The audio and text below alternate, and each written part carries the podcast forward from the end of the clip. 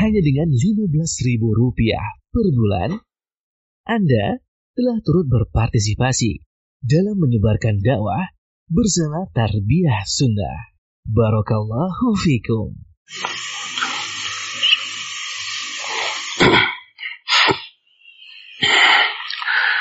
إن الحمد لله نحمده ونستعينه ونستغفره ونعوذ بالله من شرور أنفسنا وسيئات أعمالنا.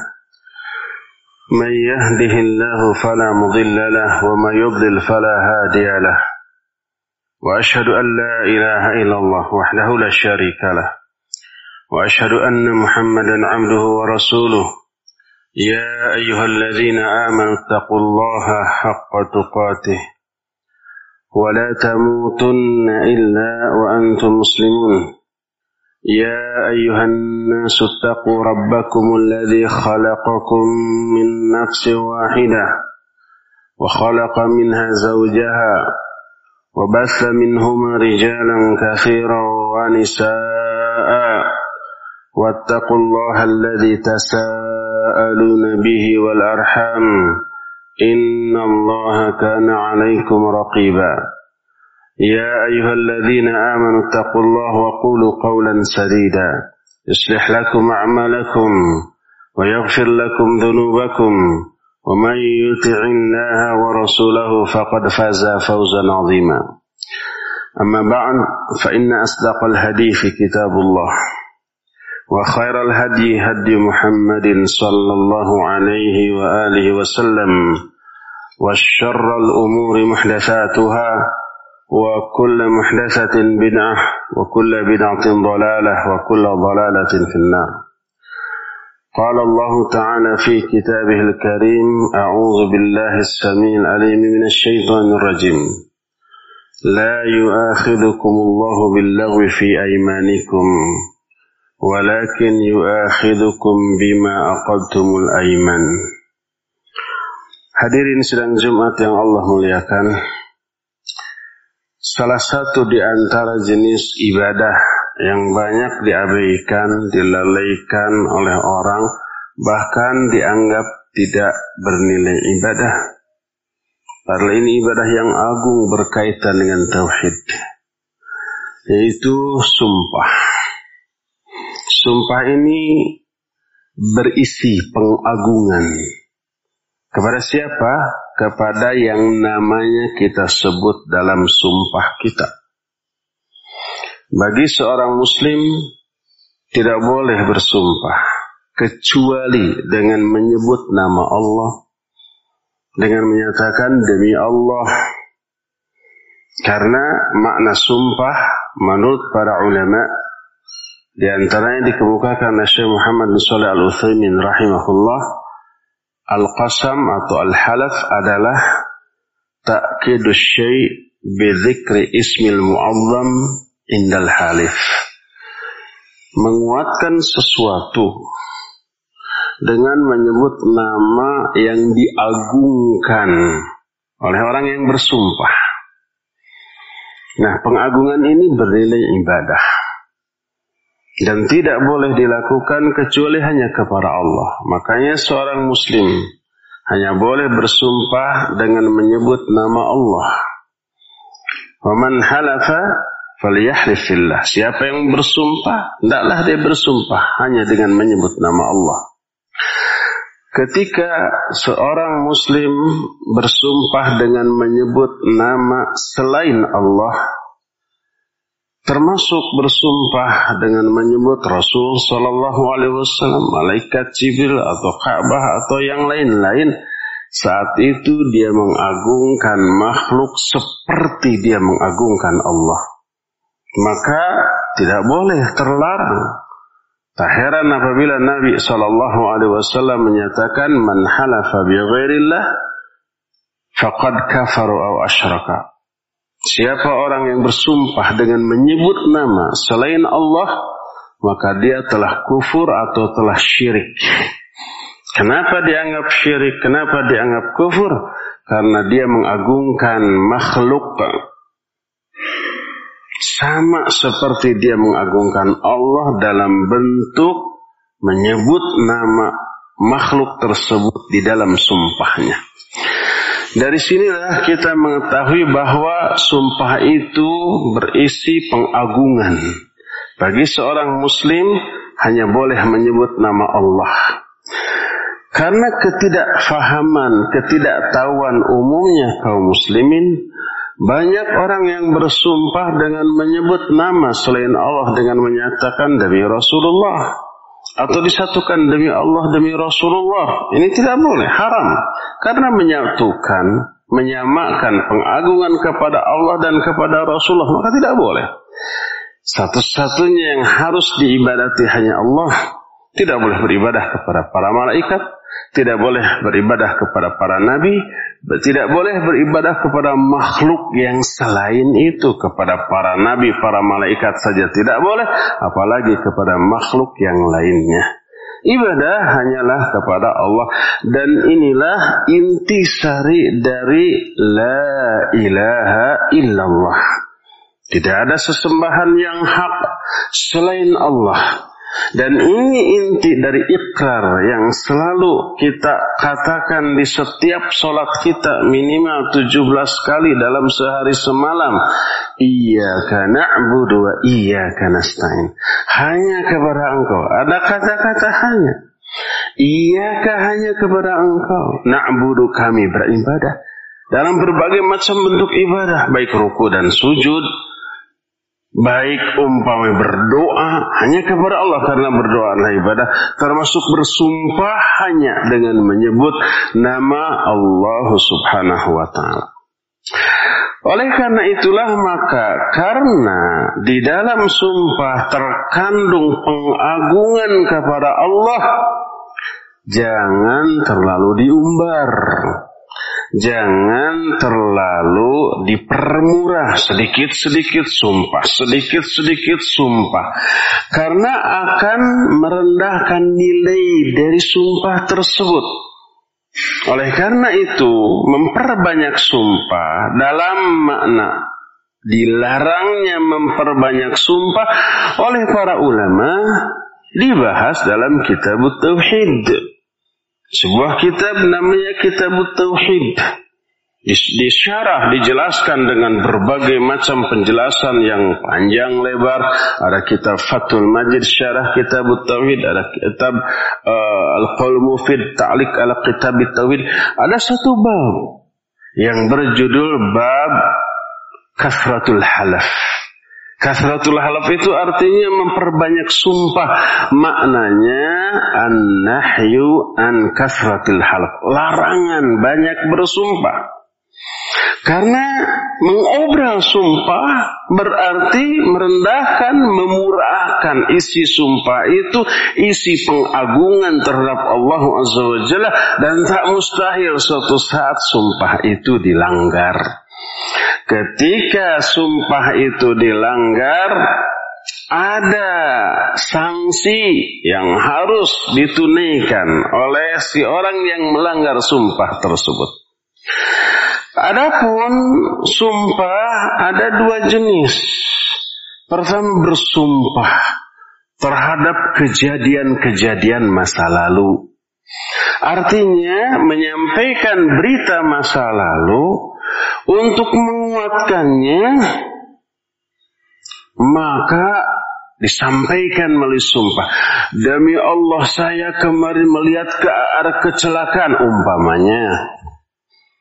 Maka kalau sumpahnya tentang kejadian masa lalu tidak ada sanksi apa pun. Selama yang dikemukakannya itu benar.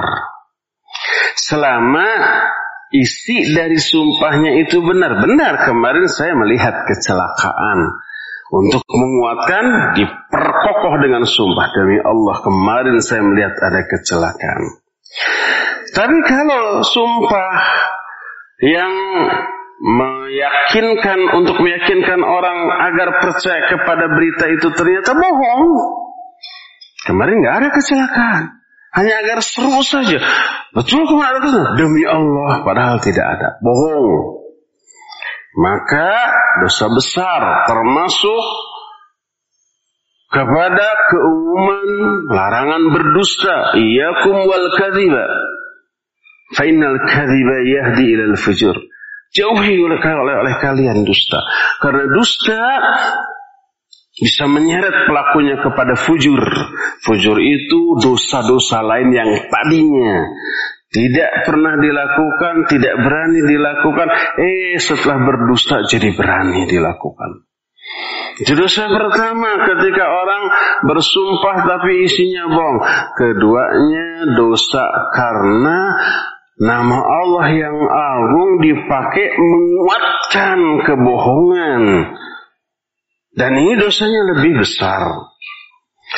Tapi pelakunya tidak terjerumus ke dalam perbuatan kufur atau syirik. Karena sumpahnya, lafaz sumpahnya benar demi Allah. Cuma lafaz sumpah yang benar dipakai mendukung kebohongan itu saja salahnya. Adapun kalau memberikan berita yang benar, tapi dikuatkan dengan sumpah dengan menyebut nama selain Allah, maka ini syirik. Seperti contohnya, kemarin saya ke Jakarta umpamanya. Ditanya oleh orang, ke mana ke mana? Saya bilang ke Jakarta. Kurang percaya. Masa demi langit dan bumi, saya benar ke Jakarta. Ke Jakarta benar jujur, tapi sumpahnya ini. Kenapa harus menyebut demi langit dan bumi? Kenapa tidak menyebut nama Allah? Kenapa yang diagungkan langit dan bumi? Dan ini dosa syirik walaupun jujur dia dalam berbicara. Karena sumpahnya dengan menyebut nama selain Allah berarti mengagungkan langit dan bumi seperti dia mengagungkan Allah dan ini syirik. Oleh karena itu berkata Abdullah bin Mas'ud radhiyallahu anhu, kata beliau li an ahlifa billahi kadhiban ahabbu ilayya min an ahlifa bi ghairillahi sadiqa. Kalau aku bersumpah dengan menyebut nama Allah untuk sebuah kebohongan, sumpahnya benar dengan menyebut nama Allah. Cuma sayang dipakai untuk mendukung sebuah kebohongan itu lebih saya sukai daripada bersumpah dengan menyebut nama selain Allah untuk sebuah kejujuran. Omongannya jujur benar, cuma sumpahnya yang salah. Kalau bersumpah dengan menyebut nama Allah untuk sebuah kebohongan ini maksiat. Tapi kalau bersumpah untuk sebuah kejujuran tapi sumpahnya tidak menyebut nama Allah, ini syirik dan kufur dosa syirik dan kufur lebih besar dosanya daripada dosa maksiat. Dua-duanya salah, dua-duanya keliru. Tapi bersumpah dengan menyebut nama Allah untuk sebuah kebohongan, dosanya lebih ringan daripada bersumpah untuk sebuah kejujuran, tapi sumpahnya dengan menyebut nama selain Allah. Maka hati-hati kaum muslimin jangan menambah-nambah sumpah dengan menyebut nama selain Allah. Baik nama Rasulullah, nama Ka'bah, nama malaikat, nama ibu bapaknya. Demi ibu bapak saya yang sudah meninggal. nggak boleh. Demi Allah, demi Rasulullah. Tidak boleh. Cukup hanya demi Allah saja. Karena di dalam sumpah tersebut terkandung pengagungan yang bernilai ibadah kepada nama yang kita sebut di dalam sumpah kita. Dari sinilah kekeliruan banyak orang karena kekurang fahaman tentang sumpah sehingga banyak di kalangan mereka yang bersumpah dengan menyebut nama Rasul Sallallahu Alaihi Wasallam. Inginnya dia itu dipercaya, inginnya dia itu menghormati Rasul SAW dengan sumpahnya, tapi berlebihan karena menyebut nama Rasul dalam sumpahnya berarti mengagungkan Rasul seperti mengagungkan Allah dan inilah yang memiliki nilai syirik karena menyamakan Allah dan makhluknya. Walaupun makhluk itu makhluk termulia yaitu Rasul Sallallahu Alaihi Wasallam tetap tidak boleh disamakan dengan Allah Subhanahu Wa Taala. Ingat inti dari ajaran agama, agama kita adalah la ilaha illallah. tidak ada yang saya sembah, tidak ada yang saya ibadati kecuali Allah Subhanahu wa taala dan ini kita ikrarkan iyyaka na'budu wa iyyaka nasta'in. Hanya kepada Engkau ya Allah kami ibadah 17 kali dalam sehari semalam dalam mumin yang paling spesial yaitu momen salat. Maka apa yang kita ikrarkan? Baik la ilaha illallahnya atau iya karena butuhnya jangan sampai dirusak oleh sumpah yang salah dan yang keliru. Barakallahu li wa lakum fil qur'an azim wa nafa'ni wa iyyakum bima fihi min ayati wa dzikril hakim. Wa taqabbalallahu minna minkum tilawatahu. Innahu huwas samiul alim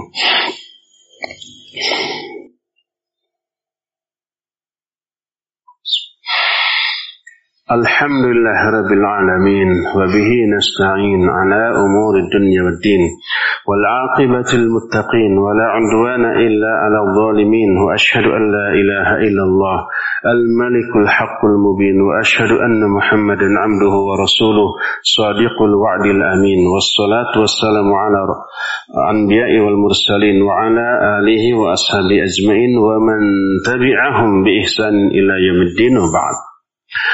Ayuhal hadirun usikum wa nafsi bitaqwallahi faqad fazul muttaqun.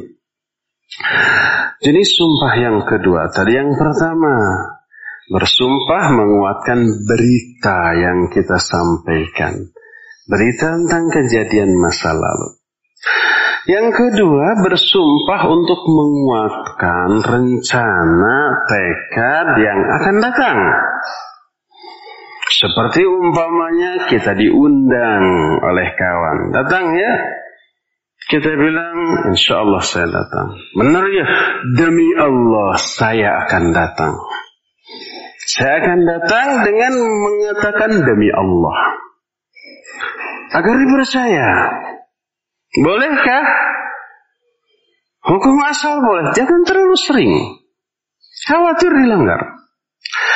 Ketika dia melaksanakan isi sumpahnya. Benar datang maka dia berpahala.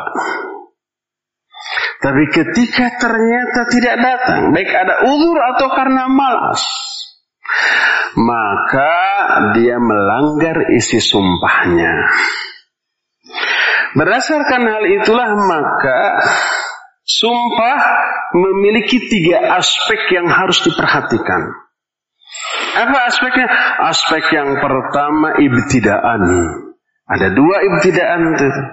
Yang pertama adalah jangan banyak sumpah karena dengan memperbanyak sumpah menurunkan nilai dari sumpah itu. Yang keduanya harus bersumpahnya dengan menyebut nama Allah itu ibtidan. Yang kedua fil wasop pertengahan. Pertengahan maknanya laksanakan isi sumpahnya. Demi Allah besok saya akan datang. Maka datang. Begitu tidak datang, maka ada kifarat, ada denda. Sebagaimana surah Al-Maidah ayat 89 Allah menyatakan, "La yu'akhidukumullahu billaghwi fi aymanikum, walakin yu'akhidukum bima aqadtumul ayman." Allah tidak akan menghukum kamu dengan sumpah-sumpah yang kamu lakukan tidak sengaja. Kadang kalau orang-orang Arab sedikit-sedikit sumpah sehingga menjadi kebiasaan. Wallahi, wallahi, wallahi. Tidak sengaja. Tidak refleks. Allah menyatakan kalau itu dilakukan tidak sengaja nggak apa-apa. Walakin yu'akhidukum bima aqaddumul aiman. Tapi Allah akan mengadab kamu dengan sumpah-sumpah yang sengaja dilanggar. Apa kifaratnya? Fakaffaratuhu it'amu asyarati masakin min awsati ma tut'imuna ahlikum al qiswatuhum. Maka kifaratnya dendanya adalah pertama. Berikan makan kepada sepuluh orang fakir miskin dengan menu pertengahan yang biasa kamu berikan kepada keluargamu atau pakaian. Boleh dengan pakaian. Menu ha, makan kita sehari-hari kan beda-beda di awal bulan ketika masih gajian baru gitu masih banyak uang mungkin dengan daging Nanti masuk ke minggu kedua dengan pindang, ikan. Minggu ketiga nah, mulai dengan asin. Minggu keempatnya mungkin hanya dengan sambal goang. Mana-mana pertengahan. Atau pakaian. Atau tahrir rukabah. Atau bebaskan hamba saya. Sekarang tidak ada hamba saya. Kalau ternyata nggak punya, nggak mampu, faman lam yajid, fasiyamu salasati ayyam. Maka saum tiga hari berturut-turut.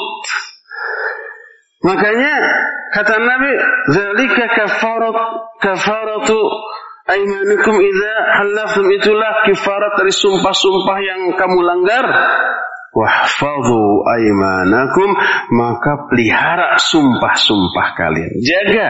Pertama jaga itu jangan sumpah sembarangan, jangan terlalu memperbanyak sumpah. Yang kedua, jangan bersumpah dengan menyebut nama selain Allah. Yang ketiga, kalau isi sumpahnya untuk perkara yang akan datang, tunaikan. Jangan dilanggar. Menunaikannya ibadah, melanggarnya dosa. Untuk menutupi dosa ada kafarat. Kafarat itu ya penghapus dosa. Yaitu tadi ada tiga alternatif opsi. Yang pertama memberi makan 10 orang fakir miskin. Yang kedua kalau ada bebaskan budak. Yang ketiga, kalau tidak mampu dua-duanya, maka saumlah tiga hari berturut-turut. Dengan itu maka terhapus dosanya. Seseorang melakukan umpamanya kesalahan. Murid oleh gurunya, anak umpamanya oleh uh, orang tuanya dimarahi habis-habisan. Lalu si anak bersumpah demi Allah, saya tidak akan berbuat sekali-kali lagi. Eh besok yang berbuat lagi Sudah sumpah tuh demi Allah Maka wajib untuk di apa? Untuk dibayar kifaratnya Beri makan 10 orang fakir miskin atau saumlah tiga hari berturut-turut apabila tidak mampu memberi makan 10 orang fakir miskin tersebut. Inilah kifaratnya. Timbul pertanyaan. Bagaimana kalau isi sumpahnya itu sesuatu yang diharamkan? Sesuatu yang buruk atau sesuatu yang baik tapi dia melihat melanggarnya lebih baik daripada menunaikannya. Seperti contoh umpamanya, kita janji dengan kawan, ya jam 10 pagi harus ada di sini. Pada waktu yang tapan kita jam 10 sudah ada, kawan kita belum datang. HP-nya mati, dihubungi tidak bisa, di WA tidak dibalas dan seterusnya. Gemes kita sampai jam 11, jam 12. Kesel. Lalu kita bersumpah, demi Allah kalau dia datang saya getok dia. Saking kesel. Menggetok, neke, memukul, buruk apa jelek? Buruk dan jelek. Nggak bagus. Ternyata dia datang. Dengan berlumuran keringat umpamanya Ternyata motornya mogok. HP-nya habis baterainya. Kemudian didorong sampai sana. Coba, sudah capek, sudah lelah, sudah menderita, pas datang kita getok. Coba, jangan dilaksanakan. Karena itu buruk. Tapi tadi sudah bersumpah, langgar sumpahnya. Dan bayar kiharatnya. Demikianlah ketika kita umpah kesal kepada seorang lalu bersumpah, Wallahi saya tidak akan bicara lagi sama orang itu. Demi Allah saya tidak akan bicara lagi. Tidak bicara itu sebuah keburukan. Seorang mukmin wajib bicara tidak boleh mendiamkan. La yahillul muslim ayahjur akhah fauqa salasati layal. Salasati layal. Kata Rasul SAW tidak halal bagi seorang muslim memusuhi mendiamkan saudara lebih dari tiga hari. Jadi tidak boleh tidak mengajak bicara, memusuhinya. Tapi sudah bersumpah, langgar sumpahnya. Dan bayar kifaratnya. Berdasarkan hal itulah maka Kadang-kadang sumpah boleh dilanggar, bahkan lebih baik dilanggar, bahkan harus dilanggar.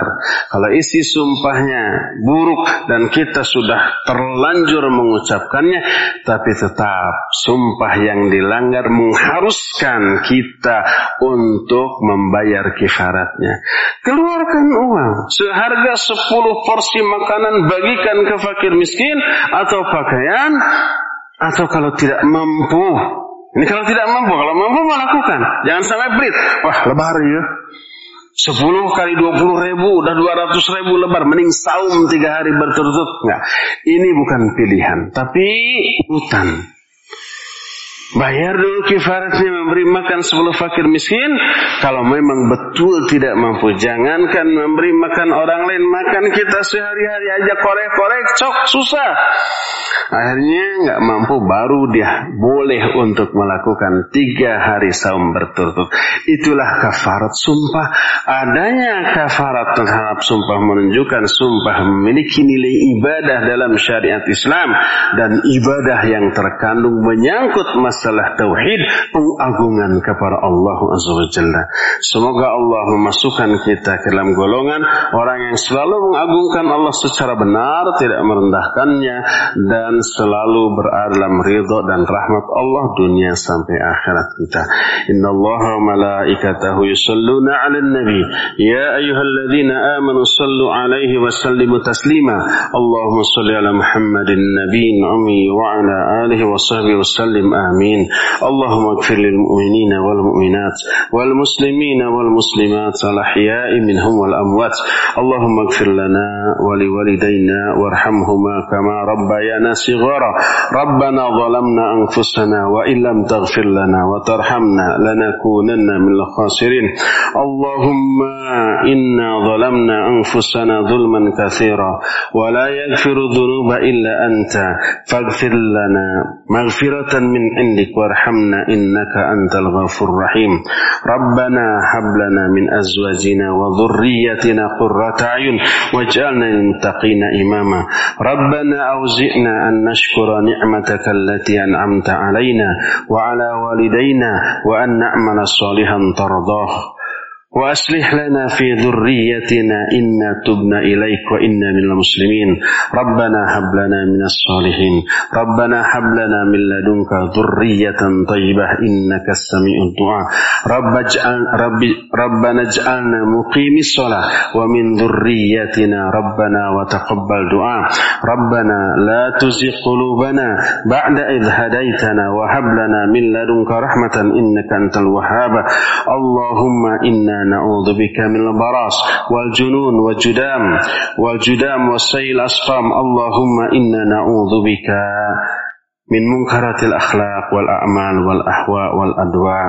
ربنا آتنا في الدنيا حسنة وفي الآخرة حسنة وقنا عذاب النار. سبحان ربك رب العزة عما يصفون. سلام على المرسلين. والحمد لله رب العالمين. آمين. يا رب العالمين. أقول قولي هذا واستغفر الله لي ولكم وأقيموا الصلاة.